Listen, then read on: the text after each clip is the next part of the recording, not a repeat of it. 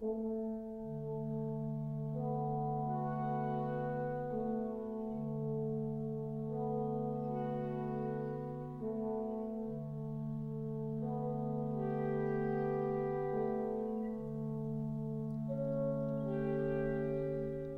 Amis cinéphiles, bonjour et bienvenue au podcast de 24 images. Alexandre Fontaine-Rousseau avec vous pour un nouvel épisode. On est en compagnie d'Olivier Godin, réalisateur d'Il n'y a pas de faux métiers. Son plus récent long métrage, c'est son, euh, son cinquième. Après Le pays des âmes, Nouvelle Nouvelle, Les arts de la parole et En attendant avril, à peu près un film aux deux ans. Bravo Olivier, c'est quand même une bonne moyenne au bâton. Merci Alexandre. Et puis le film est disponible sur la plateforme en ligne du Festival du Nouveau Cinéma jusqu'à la fin du mois d'octobre. Donc euh, c'est sa première mondiale. Tout à fait. Et puis, euh, ben, avant de. Là, c'est un peu la formule classique. Quand j'ai un invité, on, parle de trois films qui t'ont inspiré de près ou de loin, de manière oblique ou directe, euh, pour ce nouveau euh, long métrage-là. Mais avant ça, j'aimerais quand même que tu nous parles un peu de ce film Il n'y a pas de faux métier, parce que ben, pour plusieurs raisons. La première, c'est que j'oserais même pas essayer de résumer ce truc-là. Puis le deuxième, c'est que je suis quand même curieux de savoir c'est quoi ton pitch d'ascenseur d'un film aussi éclaté, aussi inventif que celui-là.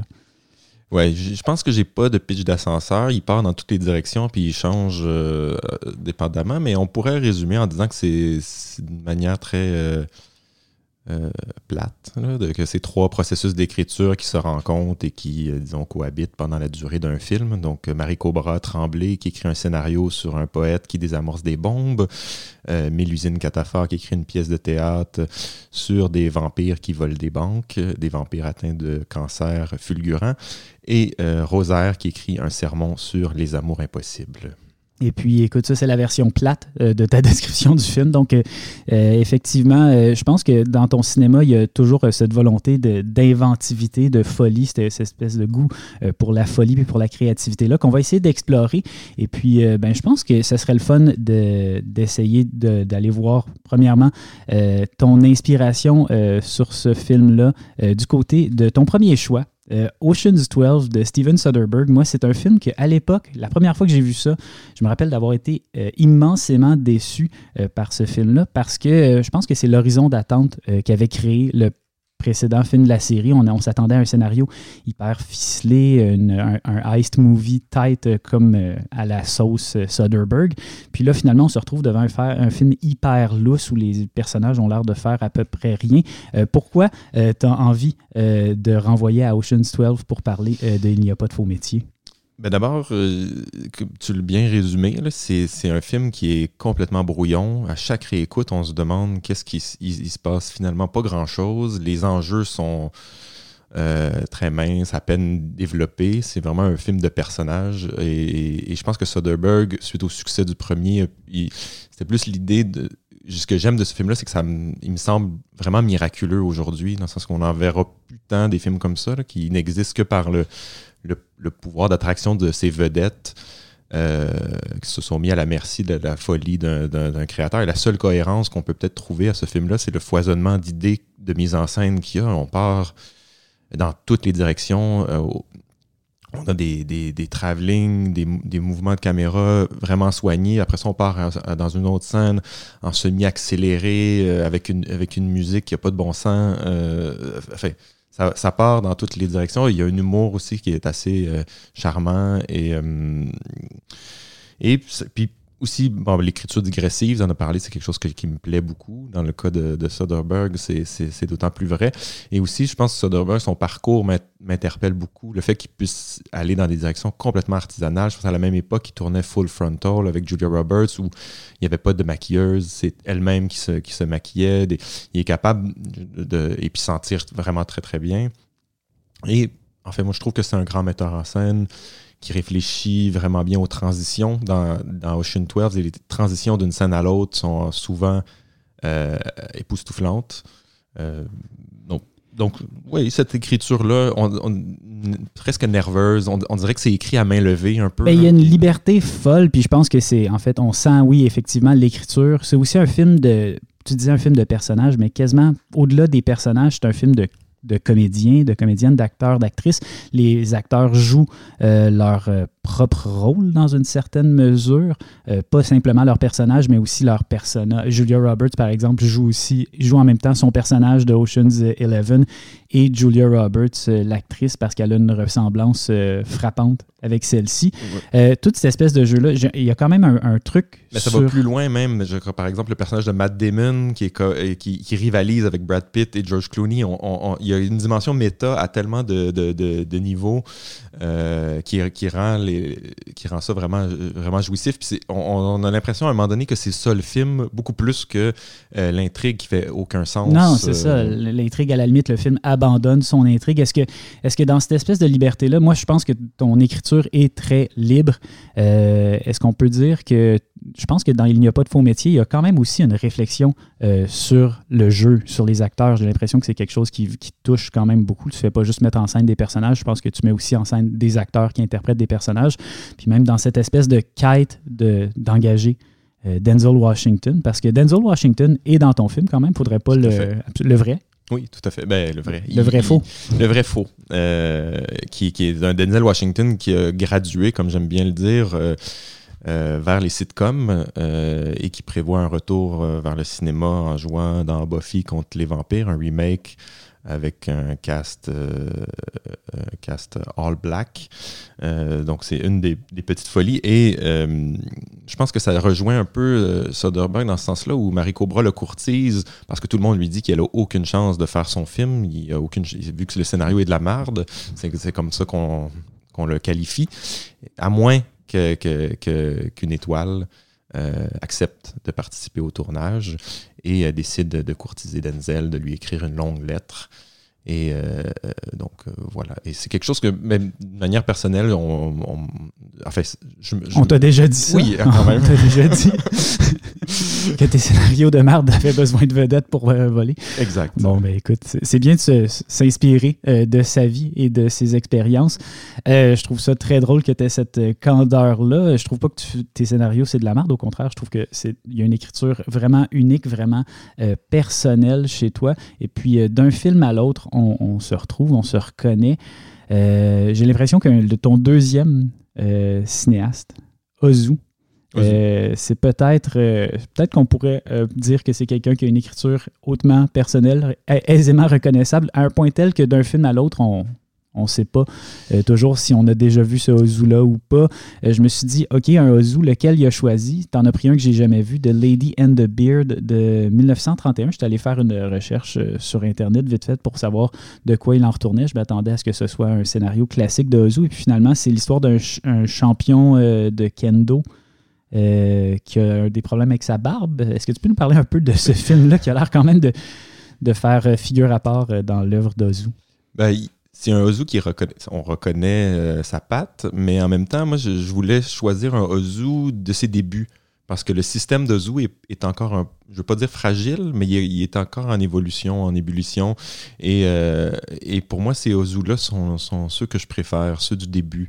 Euh, ces comédies étudiantes, par exemple. c'est un film muet aussi, il faudrait le préciser. Mm-hmm. Euh, et il y a une grande attention, malgré ça, au, découpage. Et pour moi, c'est important de réfléchir euh, au découpage quand je, quand je, je, fais mes, mes, films. Il y a quelque chose de précis chez Ozu, mais d'un peu moins que les derniers Ozu, même si, bon, pour moi, les cinéastes à système, c'est jamais mes préférés, sauf Ozu qui a peut-être développé le meilleur de tous les systèmes, à, mon avis on peut en débattre, évidemment, mais, euh, donc, euh, il y, a, quelque chose, je trouve, euh, dans son style, dans l'économie, dans cette exigence-là que, je trouve assez belle et surtout qu'elle n'est pas encore tout à fait à maturité.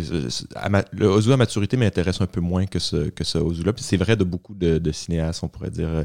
par exemple, je pense à Eugene Green, par exemple, quand il écrit la poétique du cinématographe, où il, vraiment il met en mots euh, sa pratique, je trouve qu'à partir de ce moment-là, ces films, ça devient figé. Un, petit peu. Je les aime quand même, mais je trouve que ce qu'il fait avant, toutes les nuits, euh, euh, Le monde vivant, pour moi, ça m'interpelle un peu plus.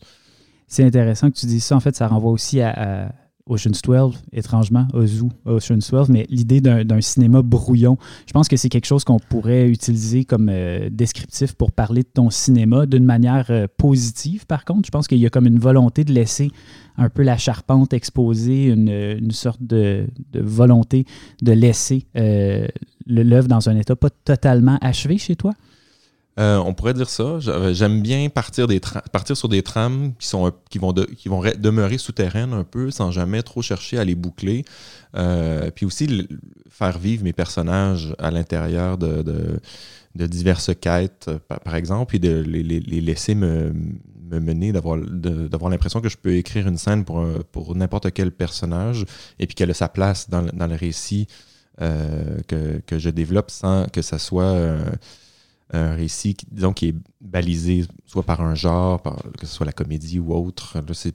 je pense que je travaille un peu plus dans le, domaine de la comédie sans trop essayer de cerner une comédie en particulier ou un style de, comédie.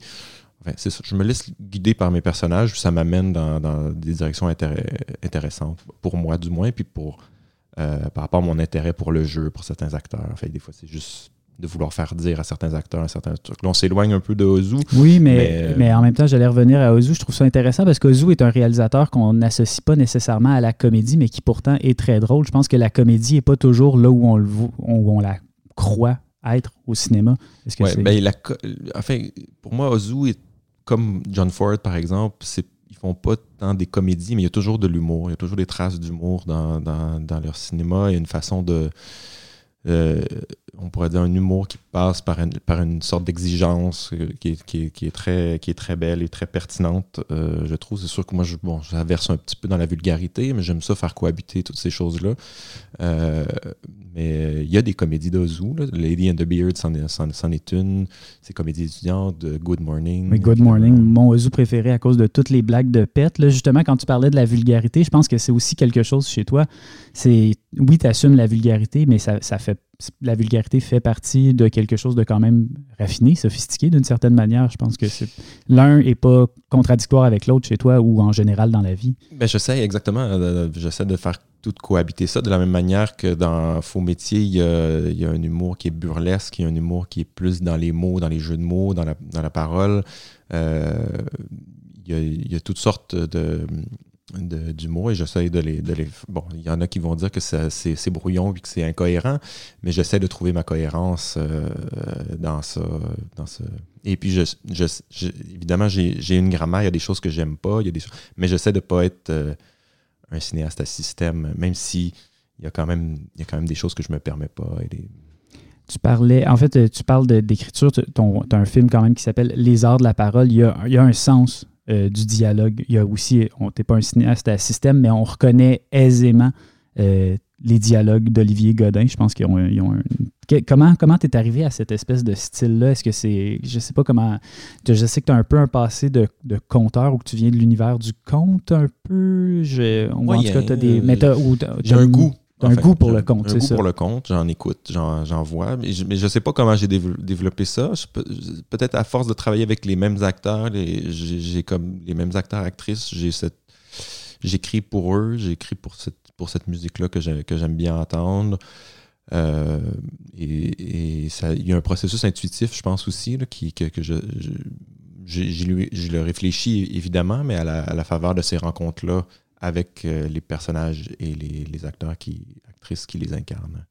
Et puis, euh, ben, euh, pour en revenir à The Lady and the Beard, est-ce que tu peux. J'ai vaguement résumé le film, mais c'était l'histoire d'un donc champion de kendo oui, c'est ça, qui, qui, euh, a une barbe, qui refuse de, de, raser et ça lui cause toutes sortes de, de problèmes. Euh, évidemment, ça devient une espèce d'histoire romantique euh, qui va, il va rencontrer. Il va finalement raser sa barbe pour le regretter. Mais en tout cas, je ne vais pas le résumer. C'est un film très court qui a apparemment été tourné en huit jours aussi, d'où l'intérêt, qui est très très drôle. son acteur, dont j'oublie le nom, il est décédé quelques, quelques années après, il est très expressif. Et euh, donc, voilà. Bon, mais en même temps, c'est ça, mais je trouve que c'est il y a quelque chose dans ce dispositif-là, le fait d'avoir un, problème avec une barbe, c'est très godinesque.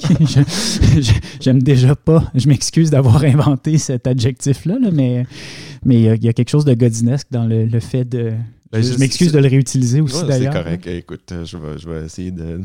De t'en départir.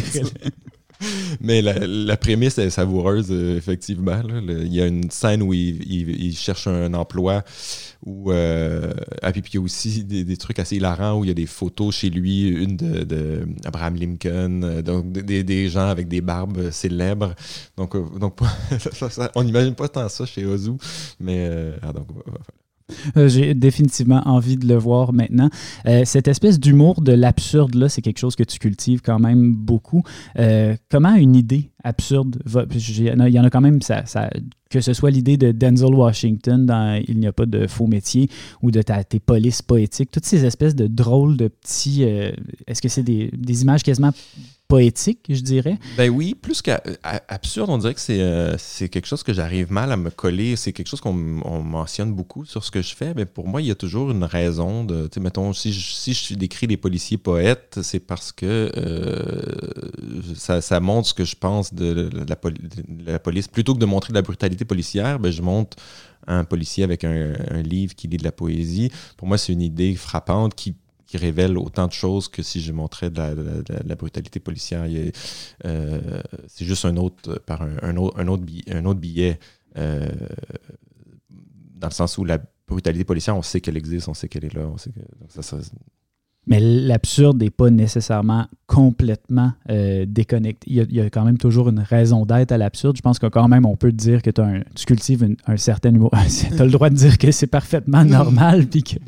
mais, mais oui, j'avoue que peut-être que l'idée de poésie et plus. Euh, c'est quelque chose d'un peu. On dit ça du cinéma, un, film est poétique, puis en même temps, qu'est-ce que ça veut dire un, film poétique pour ben, il, y a le, fameux texte de Pasolini, Le cinéma de la poésie, euh, qui, euh, où il fait une grande place à la, parole, par exemple, dans, ce qu'il décrit d'un cinéma poétique. Parce que souvent, quand on, on dit ça, moi j'ai l'impression de plus qu'on parle d'un cinéma lyrique. à la Fellini, à la limite. Un, peu artificiel, qui, qui m'interpelle moins, disons. Euh, mais je pense que chacun fait sa, définition. Celle de Pasolini est valable comme celle de, Tarkovsky euh, dans, dans, Le temps scellé, par exemple. Mais je disais Fellini, puis en fait, euh, à la limite, je me, je me surprends à ce qu'il y ait pas. Il y a quand même, euh, je trouve, une parenté, même si je comprends ce que tu veux dire, il y a quelque chose de surfait dans l'espèce de lyrisme qui est peut-être pas. Mais il y a quand même un lyrisme chez toi, on peut pas s'en y échapper. J'ai l'impression que des fois, tu pourrais, on, pourrait quasiment, euh, un critique paresseux ou un animateur qui cherche chez moi pourrait dire que tu fais du genre de Fellini DIY par moment, tu sais, ou je ben, sais. écoute, mon frère, il m'a dit quelque chose que ça. J'aime pas le jeu des comparaisons, évidemment, mais mon frère, il m'a dit, ah, c'est comme du Miyazaki j'ai OK. Pourquoi pas? J'aime bien Miyazaki, donc euh, je vais le prendre. Mais, euh, mais, euh, mais pourquoi pas? Est-ce que c'est la comparaison la plus étrange ou la plus inusitée qu'on a sortie pour essayer de te parler de ton cinéma? Ah non, quand j'ai fait Nouvelle Nouvelle, on a dit toutes sortes d'aberrations sur.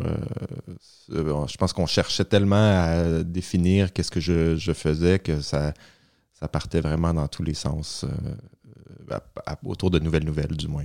Puis est-ce que tu penses que est-ce que tu penses que c'est parce que les gens ont, un besoin de, mettre les choses dans des cases alors que toi, tu essaies de justement inventer ton propre langage ou? Ben, je pense pas que j'invente. je, je m'inspire de plein de choses qui, existent. Je ne sais pas qu'est-ce que ça dit, mais des fois, je, trouve ça un peu euh, de dire que je suis un ovni qui prend de la drogue. Euh, qui... c'est quelque chose que j'ai entendu souvent. on l'a même écrit. Ma mère, elle m'a déjà appelé en disant qu'elle avait lu un texte. Où, euh, ouais, elle s'en faisait pour toi parce qu'on avait, on disait, on disait dans les médias que tu prenais beaucoup de drogue. c'est ça, que je prenais sûrement de la drogue pour écrire ces trucs-là, ce qui n'est vraiment pas le cas.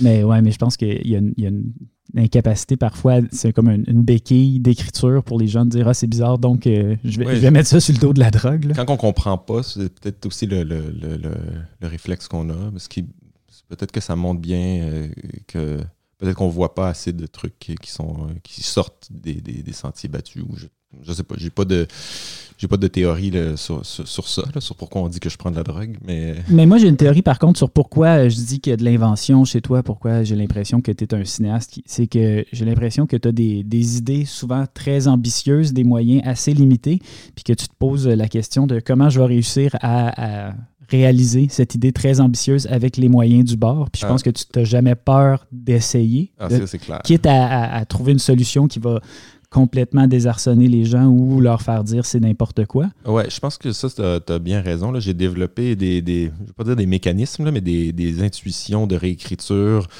où euh, c'est sûr que les, Je parle tout le temps de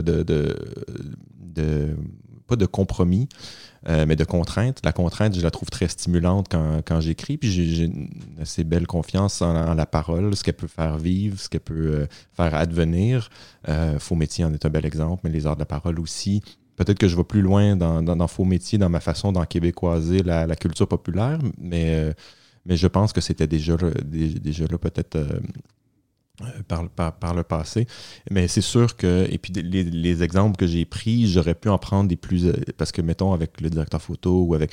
Euh, on, a beau se référer, on peut se référer à Ocean 12 ou à, mettons, mon, troisième film, on n'a pas les budgets que, que, ces films-là peuvent. On va se retourner vers les Rivettes du début, Luc Moulet, Jean-Pierre Lefebvre, ou ce que les, moyens du bord. Oui, les, nouvelles, l'école des nouvelles vagues puis des, des, artistes fauchés. C'est euh, ouais, c'est sûr. Parce que c'est vrai que pour en revenir à Ocean's 12, c'est fou d'imaginer un film qui, on peut effectivement plus imaginer un film comme celui-là exister aujourd'hui, un film qui, où on débarquerait euh, en disant on sait pas trop c'est quoi l'enjeu de ce film-là.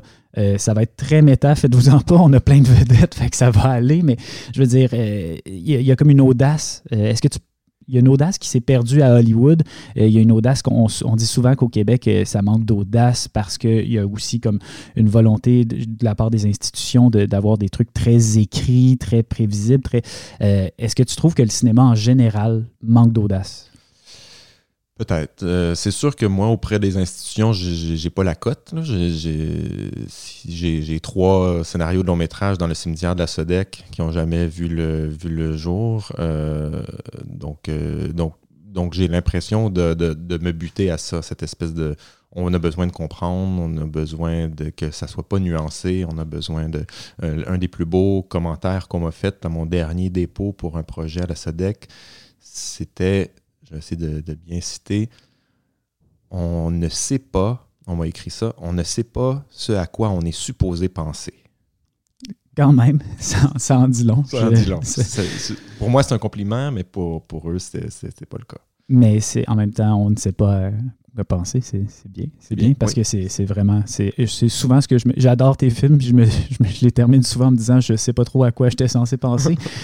Mais euh, je pense que c'est peut-être quand même ton film le plus, euh, le plus achevé à ce jour, ou en tout cas, il y a beaucoup plus de portes d'entrée. Euh, il y a des trucs plus accessibles. J'ai l'impression que ça reste ton cinéma, ça reste plein de tes, euh, de tes idiosyncrasies, disons-le ainsi. Mais je veux dire, est-ce que tu t'es dit, euh, celui-là, c'est un film où j'essaye peut-être de donner plus de. Parce qu'en attendant avril, de l'autre, euh, à l'autre opposé du spectre, pour moi, c'était peut-être ton film le plus. il y avait comme toute une logique interne très, très, très, presque hermétique. C'est un film que j'ai aimé, mais je trouve que c'est un film, si on ne te connaît pas, on, on pouvait vraiment à avoir de la misère à s'y agripper. Tandis que là, j'ai l'impression qu'il y a comme une volonté peut-être d'ouverture ou un assouplissement au niveau de. Je sais pas si Ça s'est fait vraiment de.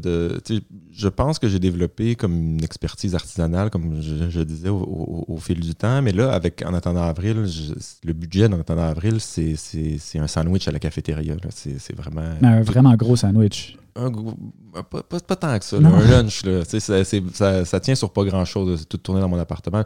Là, avec, euh, avec Faux Métier, non seulement j'ai eu les deux conseils des arts, c'est pas énorme, ça reste un budget de court-métrage, mais j'ai eu de l'aide de gens qui ont un pied dans l'industrie aussi, et qui ont fait, qui ont accepté parce qu'ils aimaient beaucoup le scénario, ils aimaient beaucoup mon univers. et ça, je pense que ça en prend plus, des gens qui ont ce. Donc, euh, Jean-Sébastien Baudouin-Gagnon, euh, Joanie Deschambault qui ont produit le film. Ça prend plus de gens comme ça qui viennent un peu faire un petit tour dans le. parce que sinon, ces films-là n'existeront pas. Euh, donc là, j'ai disposé d'un peu plus de temps. Peut-être que ça ça a participé à créer l'élan dont, tu parles. J'ai eu plus de journées de tournage, euh, j'ai eu des répétitions avec les comédiens, ce que, pas, tous les comédiens, c'est ceux qui veulent, ceux qui, étaient disponibles. Euh, parce que c'était un des défis aussi. On, a, on, a, 25 comédiens. Euh, donc, donc peut-être que ça a participé. donc, ouais. Je, pense que oui. Je pense que. Je ne sais pas si c'est une volonté, mais je pense que les éléments ont fait en sorte que j'ai pu donner un peu plus de, de swing à ce film-là. On va parler de ton troisième film, un film avec quand même euh, de la swing. Euh, Les Herbes folles d'Alain René, c'est son dernier film avant qu'il nous quitte, je pense. Non, non, vraiment pas. Non? Il a, fait quelques films après. Euh. Tu vois, c'est, la, j'aime le vieux René. Uh-huh. J'aime moins le René récent. Convainc-moi. Les Herbes folles, c'est une adaptation d'un roman de Christian Gailly qui s'appelle L'Incident. je l'avais vu à l'époque. C'est pas un film que j'avais particulièrement aimé. Euh, je vais te l'admettre. Euh, même si je trouve que c'est un film qui a plein d'idées, uh-huh. euh, je pense que c'est pas un film qui était venu me chercher. Fait que mm-hmm. ça y est, faut que tu me convainques de réécouter un film ben, qui m'avait laissé de glace à l'époque. Ben moi, ça a été un gros coup de foudre, là, au point où c'est un des rares films que j'ai vu deux fois au cinéma dans la même journée. il, y a certains films comme ça qui me font ça. Je, sors de là, j'étais trop bien, il faut que j'y retourne. Euh, donc, c'est un film que je revisite, mettons, pour les couleurs, par exemple. Là, d'une manière plus avec le directeur photo, la direction photo d'Éric Gauthier, on a, regardé ce, film-là qui, est, intéressant. Euh, il y a une vaste palette de couleurs. On, parlait du cinéma qui manque d'audace, mais on pourrait dire que le cinéma québécois souvent manque de couleurs, il manque de vitamines un petit peu. Euh, donc, euh, nous, on voulait des couleurs. On avait une palette de couleurs spécifiques. C'est pas juste de la gouache un peu partout, mais c'est quand même réfléchi. ça, ça s'en va dans une direction. Mais je comme, comme les, les, herbes folles, ça me semblait très réfléchi.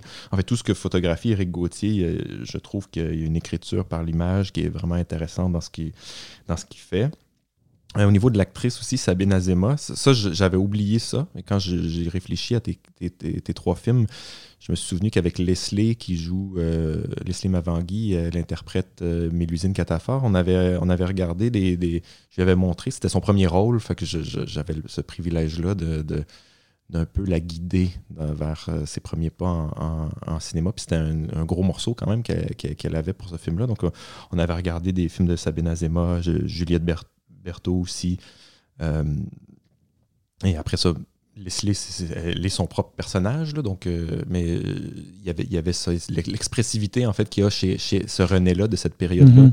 Mm-hmm. Il y en a qui ont beaucoup ils disent théâtralité, c'est un mot que j'aime moins, mais, mais l'expressivité de ces, de ces acteurs, des interprétations, il y a aussi, il y a aussi y a une espèce de cohabitation entre différents types de jeux. Mhm. Aussi, c'est assez frappant. Mais en fait, c'est ça. C'est peut-être cet, cet, aspect outrancier dans l'interprétation-là qui, je me rappelle, m'avait beaucoup épuisé à l'époque. Puis aussi cette espèce d'éclectisme-là.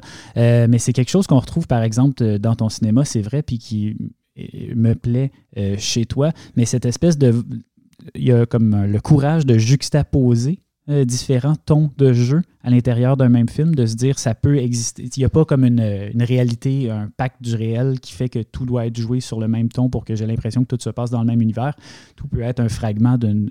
Mais cette espèce d'éclectisme-là, jusqu'à quel point tu te dis je peux étirer l'élastique? Ben, tu sais, les heures de la parole, je pense que ça avait été là où j'avais été le plus loin euh, là-dedans. ça, avait, ça avait été très exigeant. Par contre, les heures de parole, de travailler avec autant des professionnels que des non-professionnels, mais vraiment des non-professionnels. Là, avec. Euh, mais avec Faux Métiers, c'était plus des acteurs professionnels et quelques non-professionnels aussi, mais là que j'ai vraiment. J'avais plus de temps pour les encadrer euh, aussi. Fait que ça, ne sais pas à quel point ça, ressort. Je pense qu'on le sent un petit peu, mais, euh, mais ça, ça, moi, ça je pense que la cohérence que je vais chercher est plus au niveau peut-être de, la mise en scène ou des personnages qui, qui apportent une espèce de qui crée un, tout que pour moi, du moins, est, cohérent. Bon, tu m'as toujours pas convaincu euh, de, revoir les herbes folles. Fait que continue de me vendre ta salade. Écoute, là, je veux dire. Euh, c'est sûr qu'il y a l'écriture digressive, l'humour qui est quand même assez savoureuse. Les personnages des policiers aussi. il y a Mathieu Amalric qui joue un policier qui est plus préoccupé par euh, fêter une promotion que par recevoir des dépositions de euh, des, gens qui se présentent au poste de police. Il y a, plein de, moments extrêmement savoureux.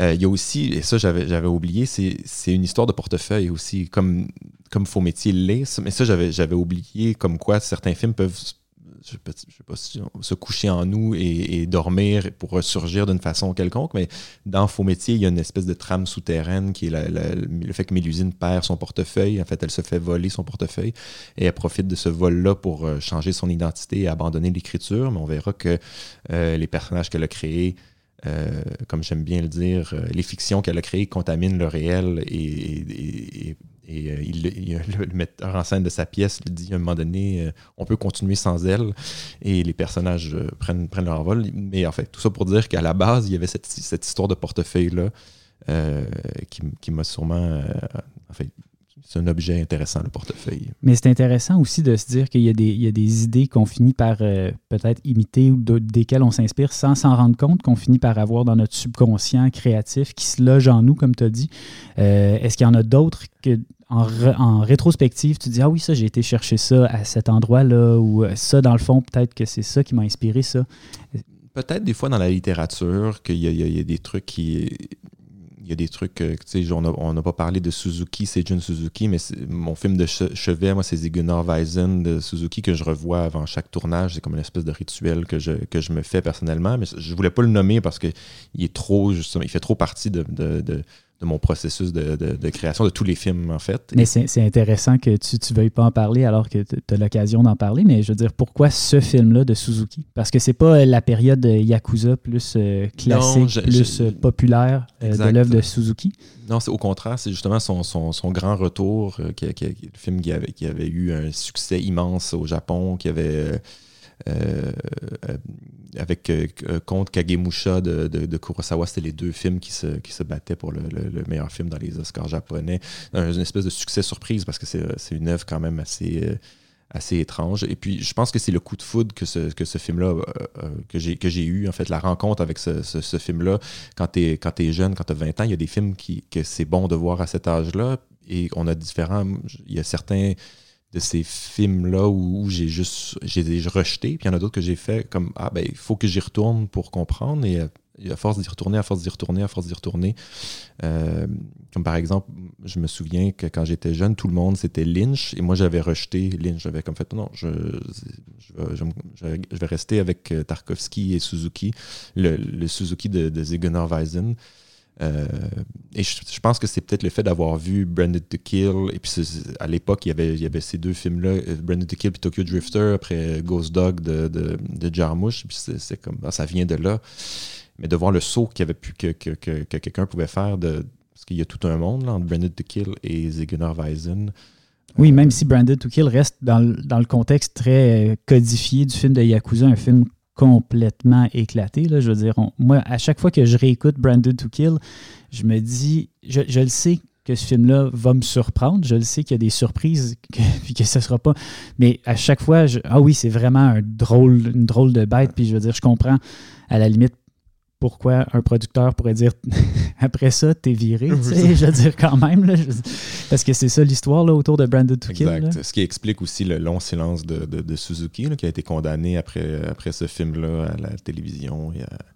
Mais en fait, tout ça pour dire que je reviens tout le temps à, Suzuki. Euh, Qu'est-ce que tu vas chercher chez Suzuki spécifiquement? Une forme d'écriture, un, rapport à la, à la, mise en scène aussi, mais une douceur chez, lui qui est, aussi, et il y a une cohabitation aussi en divers types. C'est déjà là, ça, dans, sa, dans, sa, dans ce qu'il fait euh, à la Nikatsu, en un humour qui est, vraiment, euh, surtout dans, dans Weizen, où il y a plein de chansons grivoises, il y a un rapport au folklore japonais aussi qui, qui, qui, en fait, peut-être que je ne l'ai pas réalisé à l'époque, mais qui aujourd'hui m'interpelle beaucoup. Euh, ces espèces de, réécriture-là qui passent, et ces trames souterraines-là aussi qui passent des, personnages qui vont, qui viennent et euh, qu'on perd pendant un moment et qu'on rattrape. Euh, donc, euh, et puis c'est aussi un film fantastique, il y a des éléments fantastiques. ça, ça, ça, ça, aussi quelque chose qui a son charme.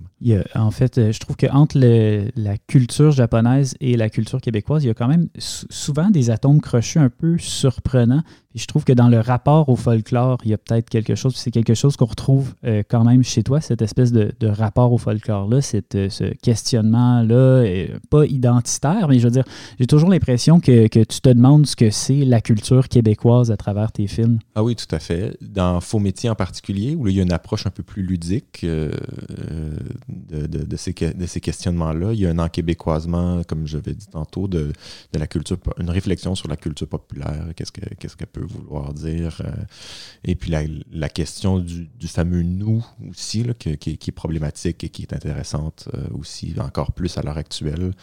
Euh, c'est sûr que je j'aime je ne vais pas faire des films thèse non plus, mais je pense que ça, alimente un petit peu de la même manière que dans le, le cinéma japonais, c'est présent d'une manière où eux, on, on, a l'impression qu'ils ont un peu plus cerné ça, mais, mais, mais du moins, c'est là. Oui, mais les questions sont les. Même si eux, ils ont, leur réponse semble être plus claire, la question est là, puis elle, reste fondatrice quasiment de l'identité. Tout à fait. Euh, Surtout le, Suzuki, de, mettons, de Zigunar Weizen, il y a vraiment un rapport au passé qui, qui, qui est fascinant, une interprétation de la période Taisho, là, qui, qui, est vraiment, euh, vraiment par un billet très, Il n'y a aucune intention, disons, de, de reproduire fidèlement l'époque. On a, je pense qu'il y a plus l'idée de euh, faire du neuf avec du vieux, de, le, de, de le réfléchir, le, le passé à la, à la faveur de, de, bien des choses, que ce soit la musique, la poésie, le, théâtre.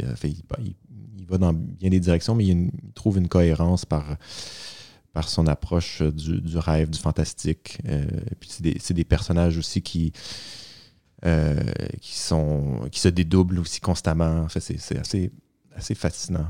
Chez Suzuki, puis en général dans le cinéma japonais, même dans le rapport aux effets spéciaux, je pense par exemple quand on regarde des, des kaiju des années 50, 60, il y, a une acceptation que les effets spéciaux, c'est des effets spéciaux. Chez Suzuki, il y, a une, acceptation que les artifices, c'est des artifices, que, que les décors n'ont pas besoin de représenter des environnements euh, réels, ils ont juste besoin d'être euh, beaux à l'écran ou en tout cas spectaculaires ou d'aller...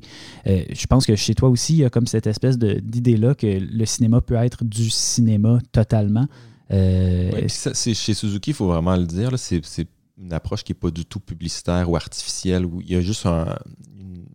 C'est même difficile de dire que c'est une réflexion, un rapport au temps et à l'espace euh, qui, est, qui, est, propre à lui-même, qui est réfléchi en fonction. Puis lui, euh, si je ne m'abuse, moi c'est ce qu'il dit, là, mais il ne faisait pas de découpage, il découpait au fur et à mesure. Il devait avoir beaucoup, beaucoup de temps pour, pour découper ses films comme il, le fait parce qu'on a des, plans qui n'ont qui ont juste pas pas de sens, que ça, ça, doit prendre. Euh, euh, tu peux pas faire ça. Euh, enfin, ça, c'est mon état. Des fois, les, oui, mais des fois, les gens. Ouais, c'est ça, ça, ça bullshit un C'est print the legend. Hein. Exact. mais, mais donc, ce rapport-là à l'espace, c'est autant que je trouve fascinant chez lui. Tu reviens, je pense que c'est la troisième ou même. Non, c'est la troisième fois que tu as parlé de découpage en parlant de Ozu. Tu as parlé de découpage en parlant de Soderbergh. Tu parles de découpage en parlant de Suzuki. À quel point tu penses moi, c'est drôle quand je regarde tes films, j'imagine que tu les penses euh, beaucoup en, mots, en musicalité, euh, en oralité. Puis là, tu me parles beaucoup, beaucoup de découpage. Ça, me surprend. En même temps, ça ne me surprend pas parce qu'il y, a plein de, trucs de découpage chez toi, mais à quel point tu penses ton découpage? Ben, ça c'est Quand on travaille avec les moyens qu'on a, on ne peut pas avoir un découpage trop rigoureux. Euh, par exemple, au métier, on a trouvé le lieu principal où on a tourné, c'est tout un tournage en studio, mais une espèce de studio un peu, euh, je ne vais pas dire boboche, là, mais on, s'est un, peu arrangé là, avec, euh, avec les moyens qu'on avait. On l'a trouvé peut-être une semaine avant le, tournage, donc je ne pouvais pas vraiment faire de découpage. Euh, et on a, on a trouvé le, studio dans le quartier de Saint-Henri. Ultimement, Saint-Henri est devenu le théâtre de tous les lieux extérieurs qu'il allait avoir parce qu'on ne pouvait pas trop s'éloigner de notre base. Euh, donc là, euh, c'était à, la, fois le découpage que j'avais dans ma tête. Quand je dis découpage, c'est souvent, souvent dans ma tête, mais des fois pour, euh, pour aider, disons, à faire un horaire, vu que là, on travaillait avec des syndicats, etc. Et puis c'est compliqué, ça, ça, prend un petit peu une idée. Bon, ben, on a, on, a, on a huit plans à faire.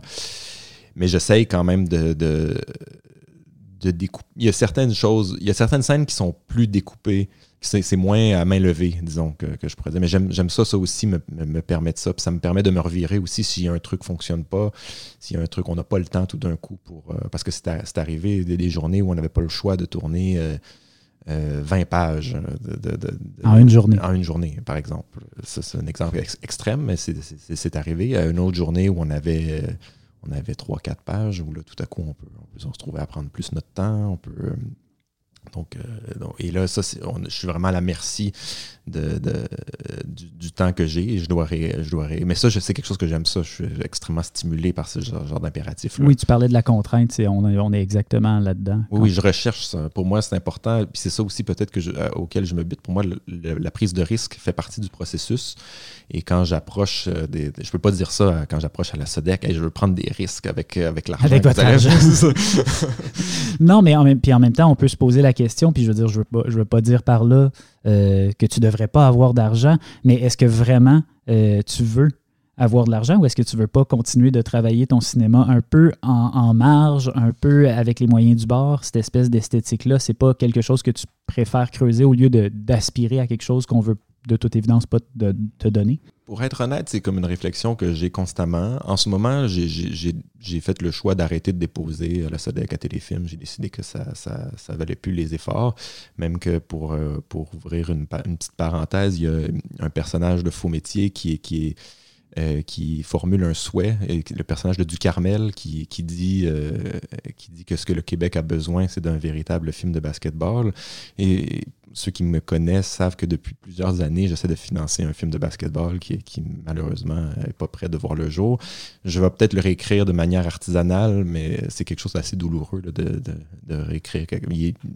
Donc, donc je me suis un peu fait à l'idée que j'en vivrais pas et que je, vais continuer justement mon, petit chemin de, de, manière à faire mes petits projets, un peu comme un, un luxueux passe-temps, disons. Le cinéma va donner mon luxueux passe-temps, et puis c'est bien correct comme ça. C'est triste, mais en même temps, si tu dis que c'est correct comme ça, il y, a quand même une conclusion positive à tout ça.